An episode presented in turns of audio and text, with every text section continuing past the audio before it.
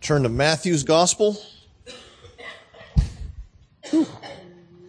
Because we're in Advent, my guitar is not wanting to cooperate with me today. Um, we're jumping around a little bit, and uh, those uh, texts that Mark read, we'll be jumping to those uh, in the course of the sermon.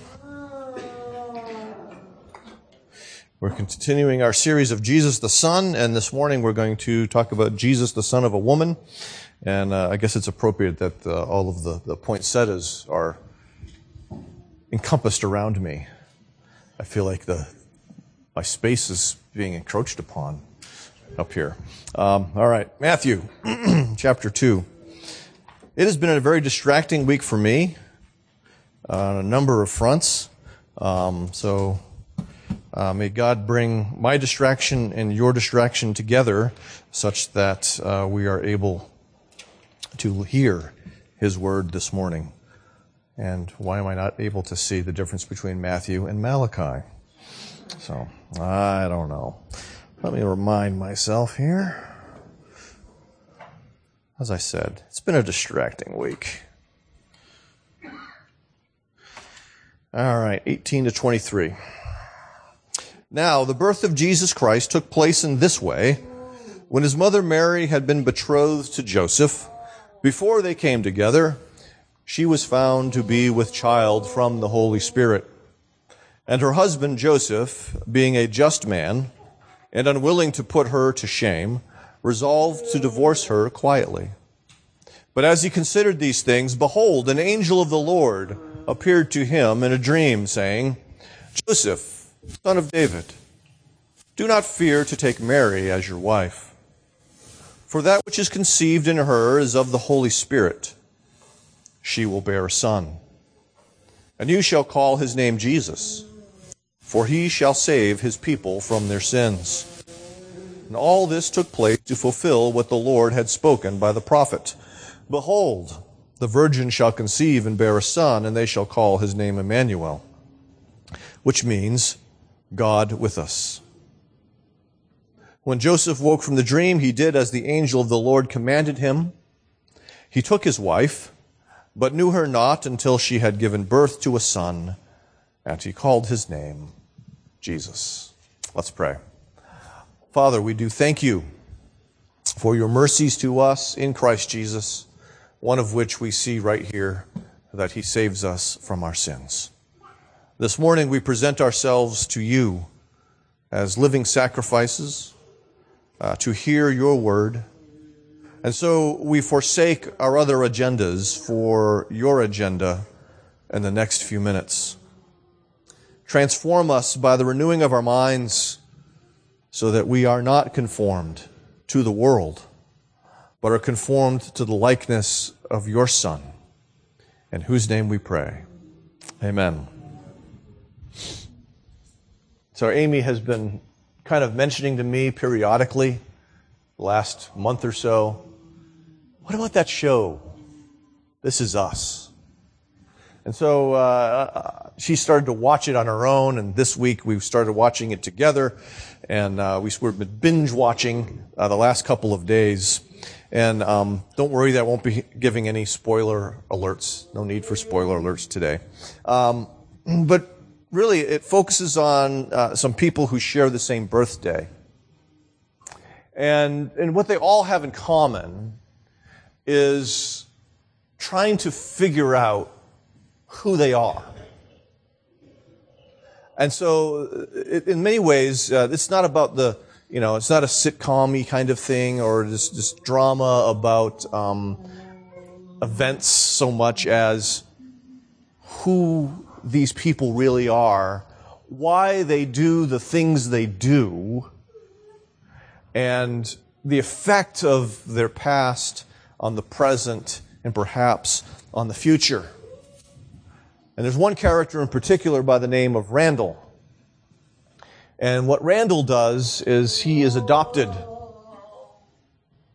And there's a longing within him to connect to his biological parents that he might somehow find out more of who he is.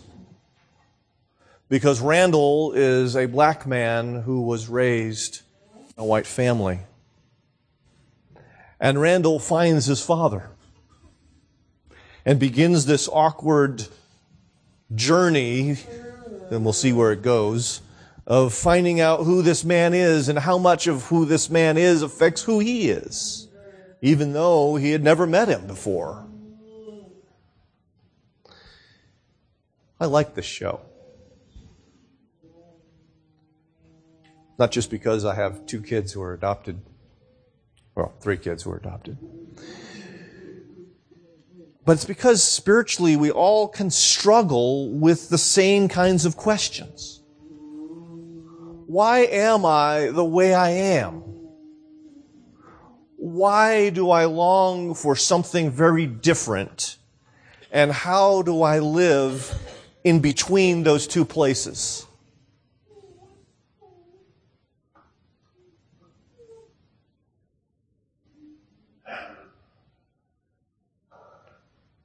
I think that what we're going to talk about this morning helps us unpack some of that. At least that's my hope. Our big idea this morning is that the Son of a woman came to grant salvation and sonship. Let's start with the Matthew narrative and recognize that his was a unique birth for a unique role. The birth of Jesus was a unique birth so that he might fulfill a unique role. Matthew notes for us that there was once this righteous man by the name of Joseph. And Joseph was engaged or betrothed to a woman named Mary. And you might remember from any number of uh, Advent sermons that you have heard in the past that for them, betrothal was far more meaningful and significant than engagement is for us. You were treated as if you were already husband and wife, even though you had not consummated the marriage through ceremony. And so while they were only betrothed, they still were spoken of as husband and wife. It could not be as easily broken off as our engagements can be broken off today. It was far more uh, rigid of a system. And so imagine what it was like when Joseph found that she was found with child. Now the text tells us from the get go that she was found to be with child from the Holy Spirit. But Joseph, of course, didn't know that. All he knows is the woman I'm to marry, with whom I have not lain, is pregnant with someone's child, and it's not mine. And now it's important that we keep in mind that Joseph was a righteous man. And so Joseph wants to end this relationship with this immoral woman from his perspective. But he wants to do it as well in a very compassionate way, not exposing her to public disgrace, because the actions for which she, in his mind, would have been guilty for this to take place ordinarily would mean that she should be stoned. And so he seeks to divorce her, to release her from the betrothal vows that they have already taken. And that is when the angel appears to him in the midst of a dream and tells him, in fact, that this is a child, that she is with child precisely because this is from the Holy Spirit. Now, the Holy Spirit who conceived of this child in the womb obviously had to have given faith to Joseph, because who would believe that? Apart from the miracle or the, the grace of faith.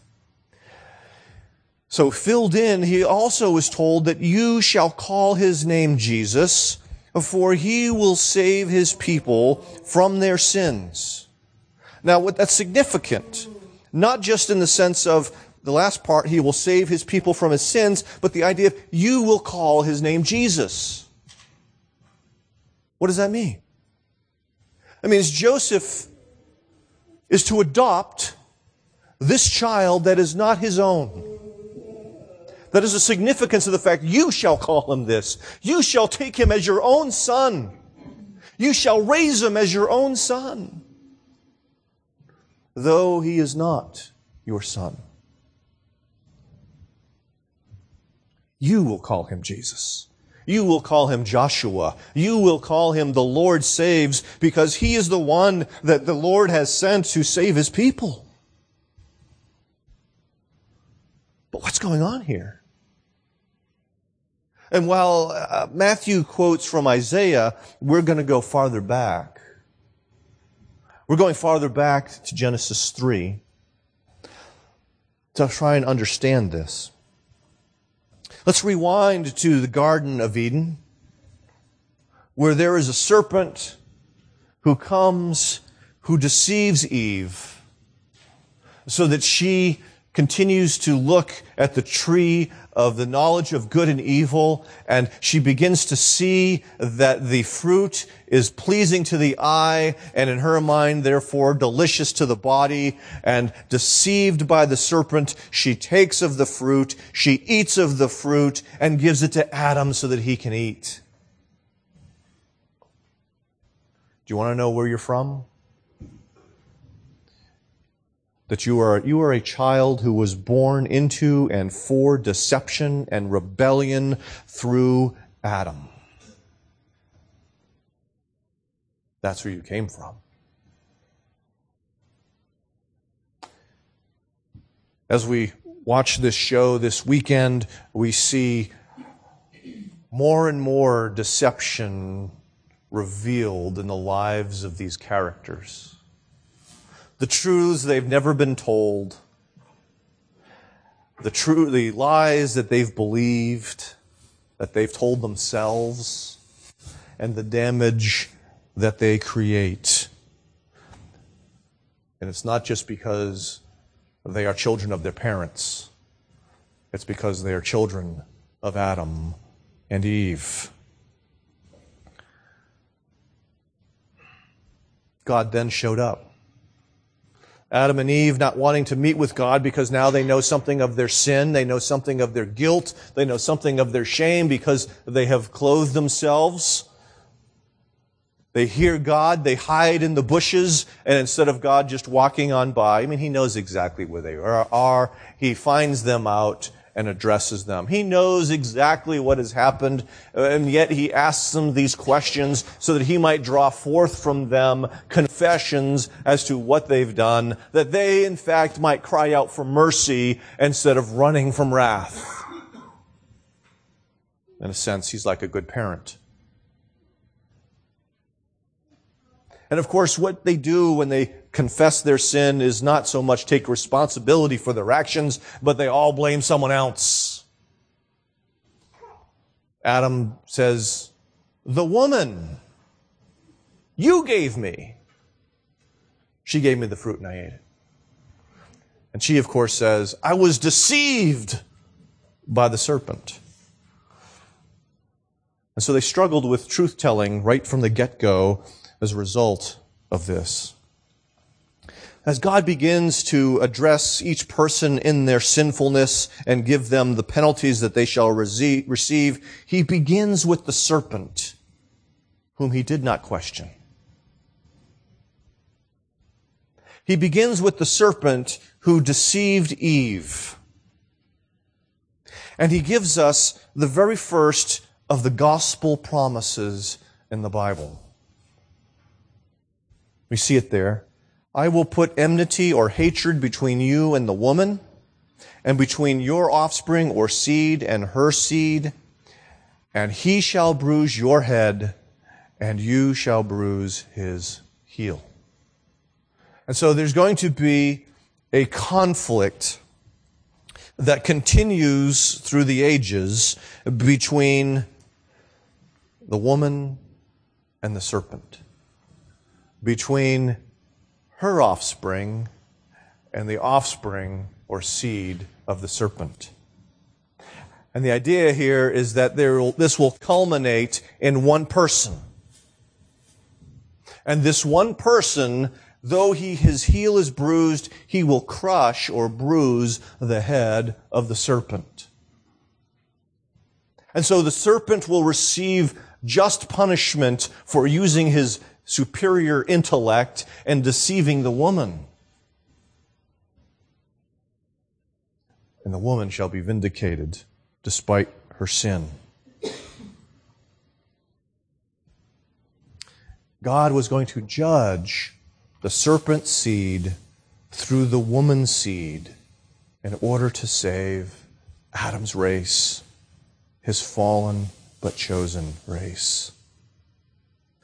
So we see as we fast forward back to Matthew chapter 2, or chapter 1 rather, what we see is that Jesus is born of a woman, but he's born without a man.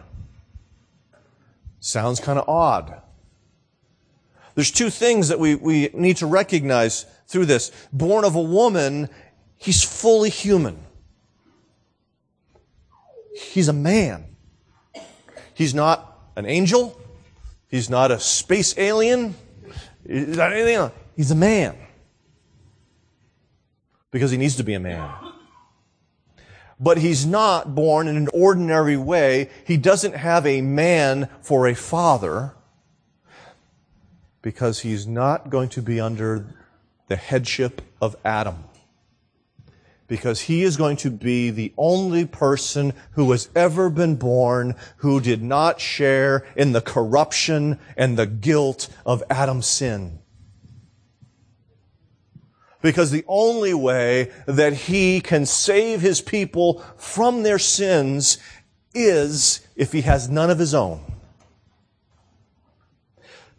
If he is able to walk perfectly before the Father in all righteousness, and no one can if they have Adam as their head, as we talked about last week. And so we see that the reason the Son of God appeared, according to John 3, 1 John 3, 8, was to destroy the works of the devil. And so this Jesus is going to destroy the works of the devil first by being tempted in the wilderness, just as Eve was tempted, though, in a garden. But instead of being deceived like Eve and, be, and rebelling like Adam, he is going to remain faithful, remain obedient, that he might gain righteousness, that he can then share with his people instead of keeping to himself. And so Jesus was uniquely born for the unique role of saving God's people from their sin. Secondly, let's see that Jesus was sent to live under law to redeem those who were under law. And now we're going to fast forward from Matthew. See, this is, this is the problem I have at home right now. Okay? We watch most of our stuff on DVR, and I love that little jump ahead button. I hate commercials but we're what we had to do on demand for this show. And I keep, whenever it's a commercial time, I want to press fast forward. Can't do it. But we're fast forwarding to Galatians here. Okay? This is, this is a first world problem. Definitely a first world problem. Fast forwarding to Galatians where we see in chapter 4 that Paul announces that when the fullness of time had come, when the, when the, the time and the conditions were right, God acted. God did not act too soon. God did not act too late. But God acted at the perfect time, which was the time He prepared for everything that was going to happen. He prepared the world for the advent of the Savior through the Roman Empire. the Pax Romana, with its building of roads so that people could travel much more freely. The Pax Romana, which followed the Hellenization of the region, which meant that everyone could speak the same language. They had their own local language, but most people also spoke Greek. And so these conditions enabled the spread of the gospel that would take place from backwoods Jerusalem to the whole Roman Empire. He comes too soon, you're stuck in Jerusalem. You come too late, there is no Jerusalem. Because remember, the Romans destroyed it in 70 AD. So in the fullness of time, the proper time, what happens? We see that God sent forth his son, born of a woman, born under the law. And so God creates these circumstances and then works in and through these circumstances for his gospel purposes. And the main gospel purpose here is that the son would be born. Now, catch that. He sent his son. The son already existed. Jesus had a pre-existence to when he was born in the manger by Mary. He eternally was the Son of God, but now the Father says, go to save humanity. Go into the womb of a woman. Go and be a man. And the son goes. The birth of Jesus was not accidental. It was not an act of rebellion on the part of the son. It's not the son trying to placate the father and say, well, you can love these people as some might imagine and some have sort, sort tried to teach. The father and the son were working together for this great plan. And so the, the, the father sends the son to be born of a woman.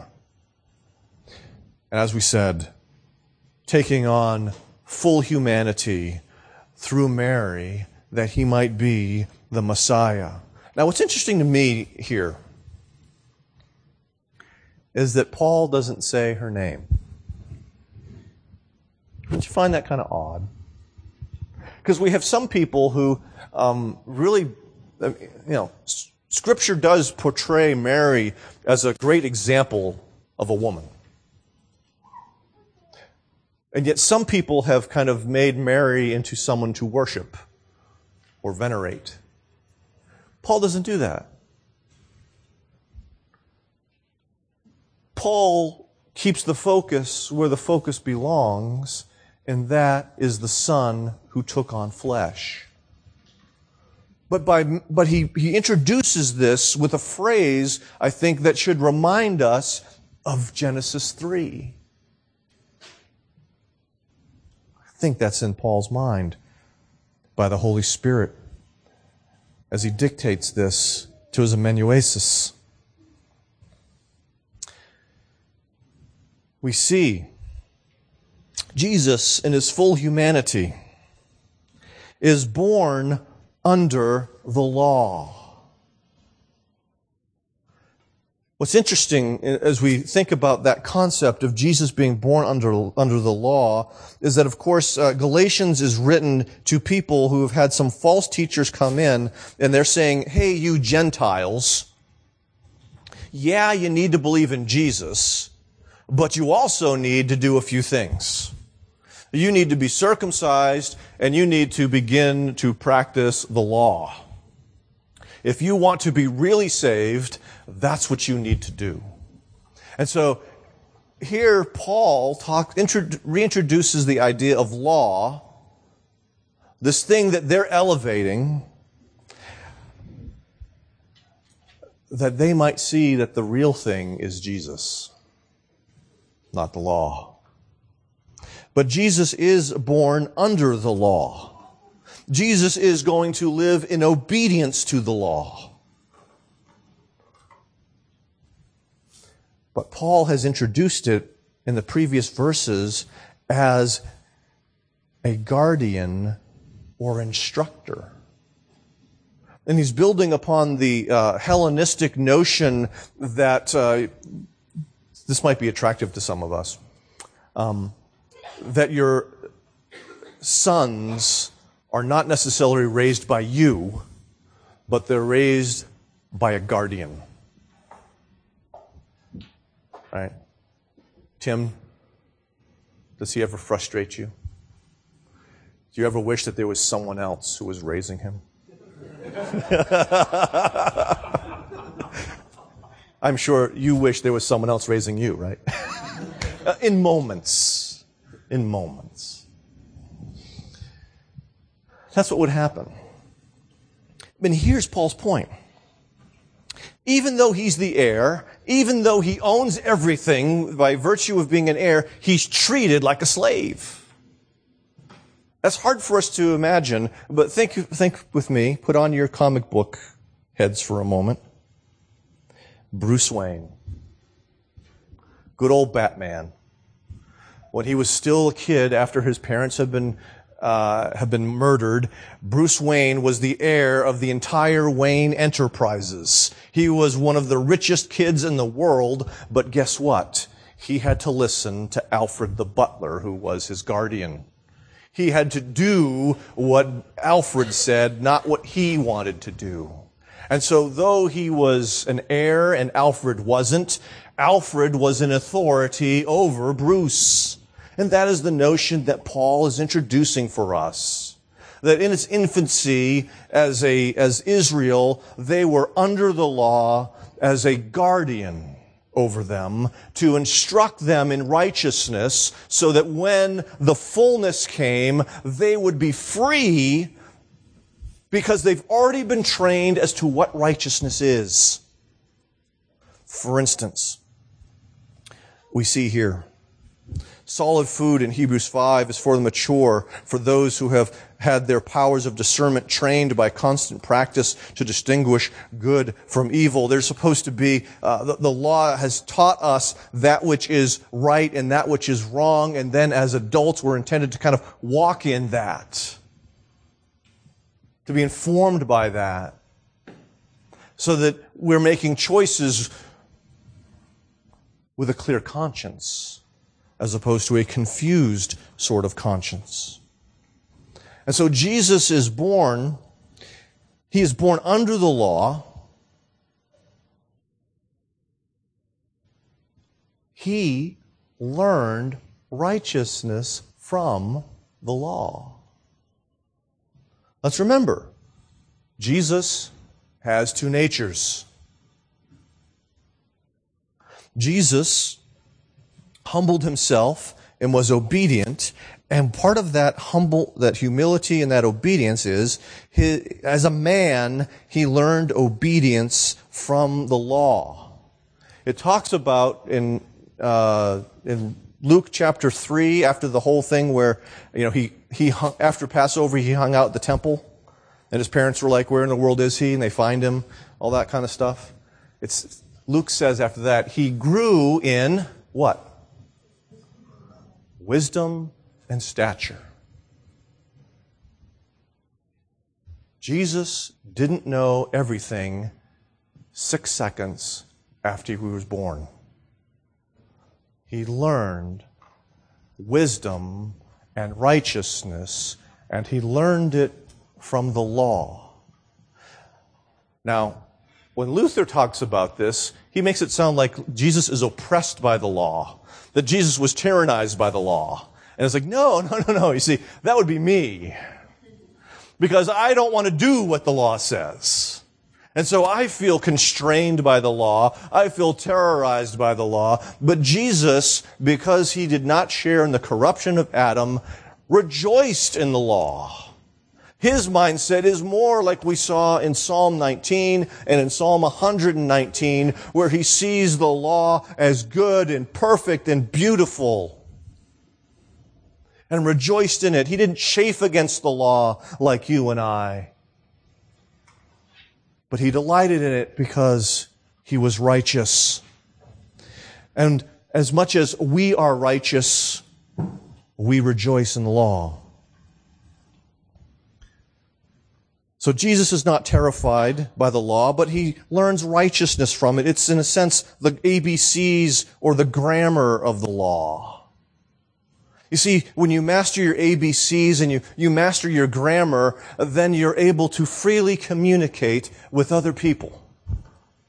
Right? You can write stories filled with, you know, your imagination creating whole new worlds because you have learned the basics of language and now are able to communicate.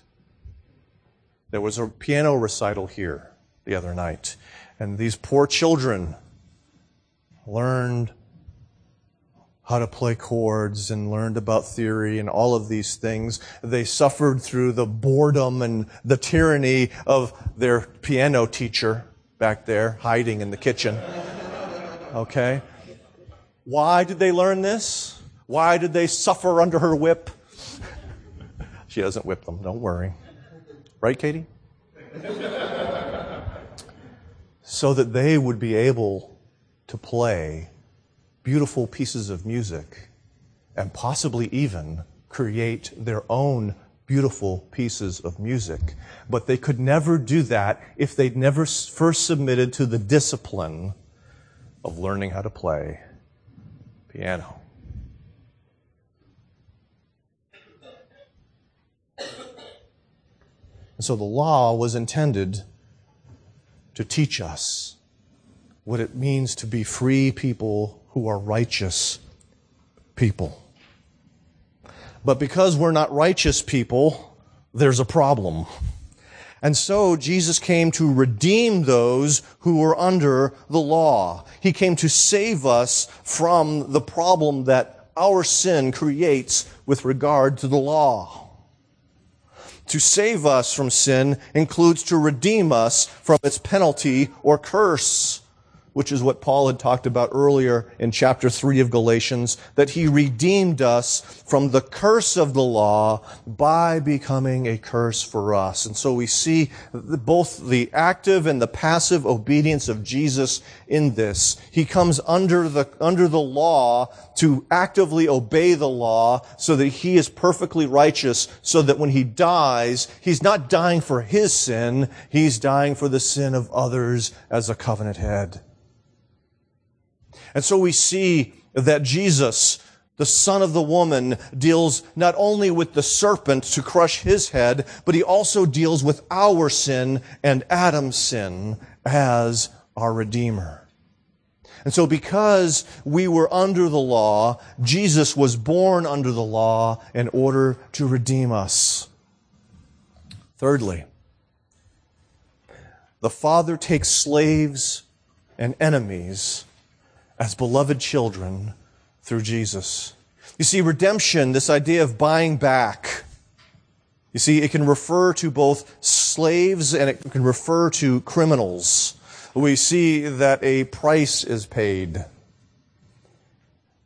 We tend to think of this the, the backwards way. We, um, at least not in this state, but in the Northeast or California, you you pay a little extra money when you buy something that's in a can or a bottle, and then you get to redeem it. You bring it back to a redemption center and you get your money back from the government. Okay?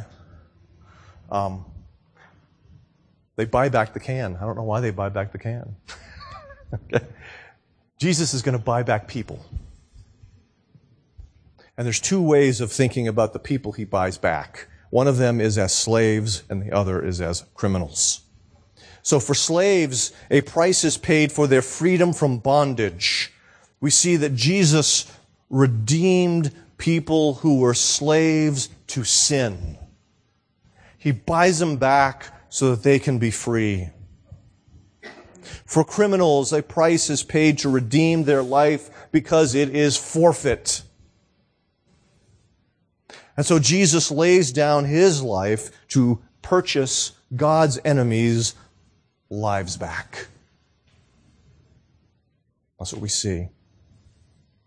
The price in both instances here is his life, his life which was offered on the cross, but we see that redemption is not everything.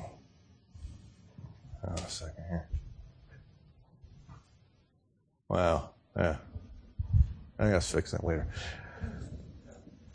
The gospel doesn't stop at redemption. As great and as glorious as, as redemption, as forgiveness of sin might be, that's not the apex of redemption. It continues. The glory of the gospel is that so that we might receive adoption as sons. In other words, this is what's happening. Jesus is taking traitors, enemies, slaves, rebels, and he's making them sons and heirs. Not just free, sons and heirs. Many of us are familiar with the story of Spartacus. Spartacus was a man uh, who his country had been conquered by the Romans. He therefore had been enslaved, and the particular form his slavery took was that he was made a gladiator to fight in the Colosseum. And what Spartacus did is that he ended up leading a rebellion. So we see that Spartacus is a slave, Spartacus is a rebel. And what had ended up happening, of course, is that Spartacus was hunted down and killed. But imagine for a moment if Caesar instead hunted uh, Spartacus down and sat down with him and said, Spartacus, I have, a, I have an offer for you. Come be my son. Come share my home. Come be my heir. My wrath against you has been, has been removed. I want you to leave this life of rebellion. I want you to leave the fear that you experience because you're being hunted down. I want you to know the love of a father again. I want you to know the freedom of a son again. I want you to know the wealth of all of my riches instead of the poverty that you experience now.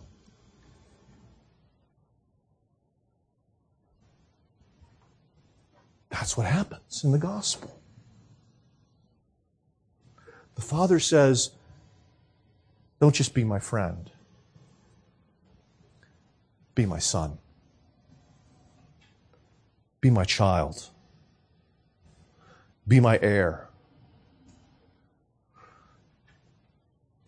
And when we, by faith, are united to Jesus Christ, something else happens. We see that, that, that God has sent the Spirit of His Son into our hearts. The same God who sent the Son to be born of a woman to redeem us who were under the law also sends the Spirit of that same Son, the Holy Spirit, to apply the work of salvation so that we learn to live like sons in the freedom and joy and provision of sons.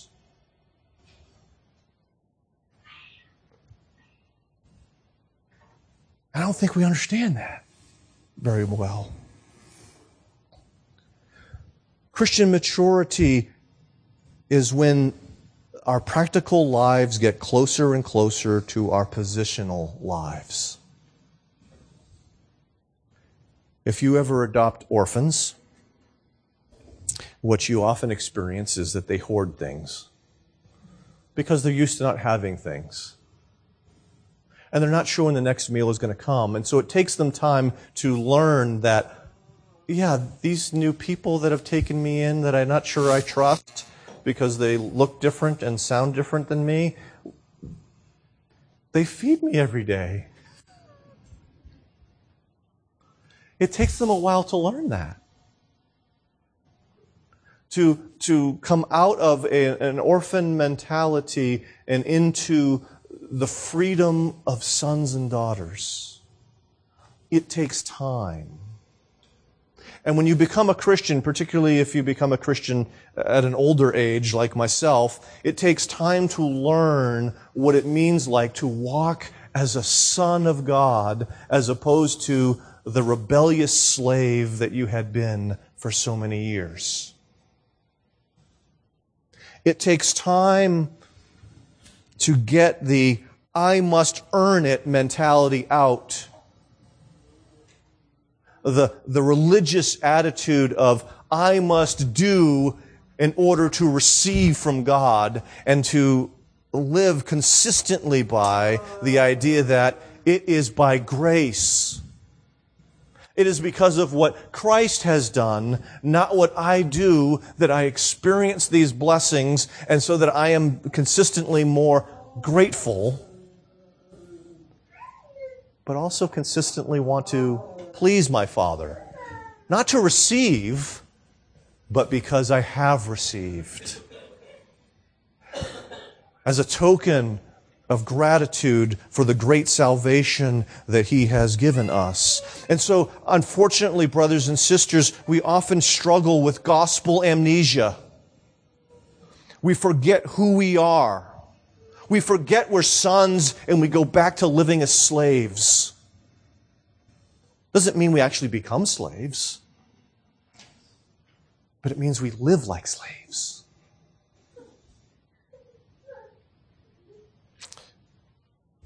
In this TV show, we see that Randall's not the only one trying to figure out who he is. Kevin and Kate also struggle with who they are. And they have these moments. Kevin's an actor. And basically, the reason he has the show that he's on that makes him a really good wage is because he looks really good without his shirt on.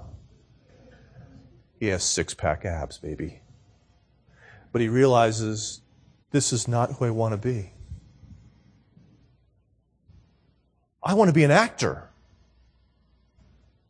not a guy who walks around with his shirt off in a sitcom. And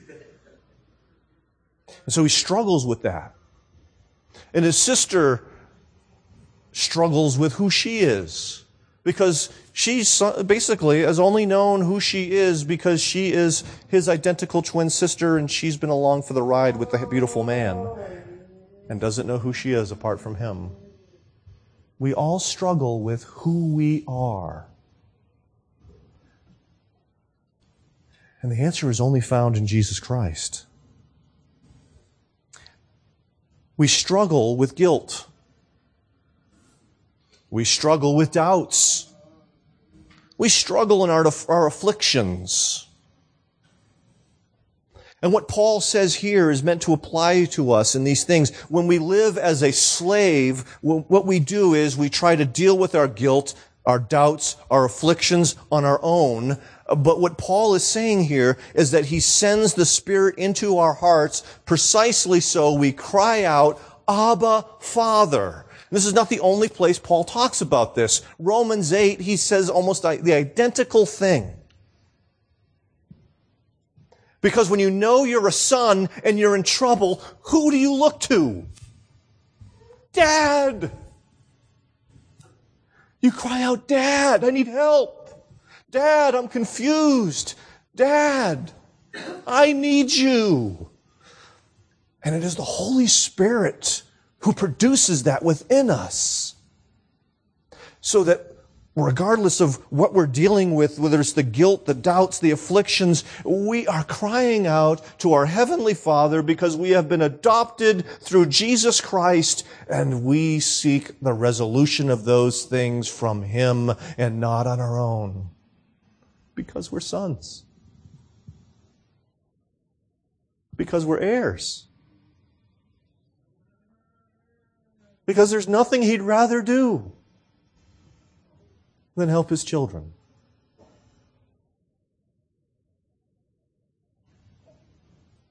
That's why Jesus came.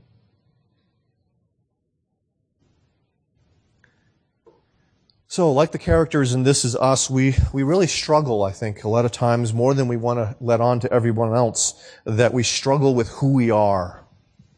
We struggle with why we do what we do. We, we struggle with uh, why we wish we were someone else. And our answers are not to be found in looking at our parents. They're not to be found in looking at our family of origin.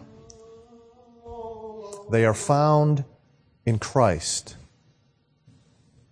who, for us and for our salvation, was born of a woman, who became like us in that he was born under the law, in order to redeem us from the curse of the law, but also to make us co heirs, to share all of the good stuff he had with us.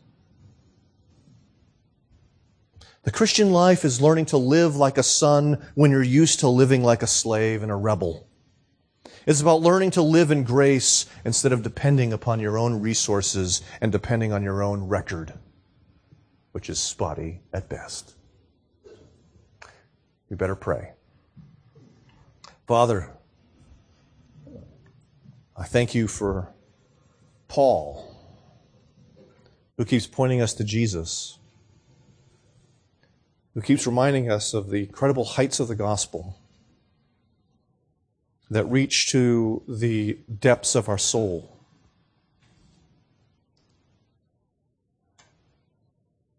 The reality of the gospel that you have sent the Son to make us sons, and that you have given us the Spirit so that we will cry out to you as sons. So, Father, I, I ask that we would come to a greater understanding of this. And not just understanding, but experience of this. To really know what it means uh, to have you as our Father.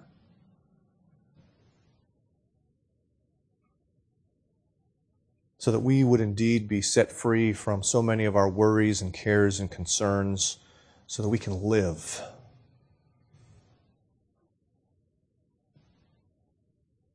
so that we can live with joy, we can live with purpose, we can live without fear. We can live in trust. And Father, this is only something that happens as the Holy Spirit works so that our, our minds are renewed and we are transformed.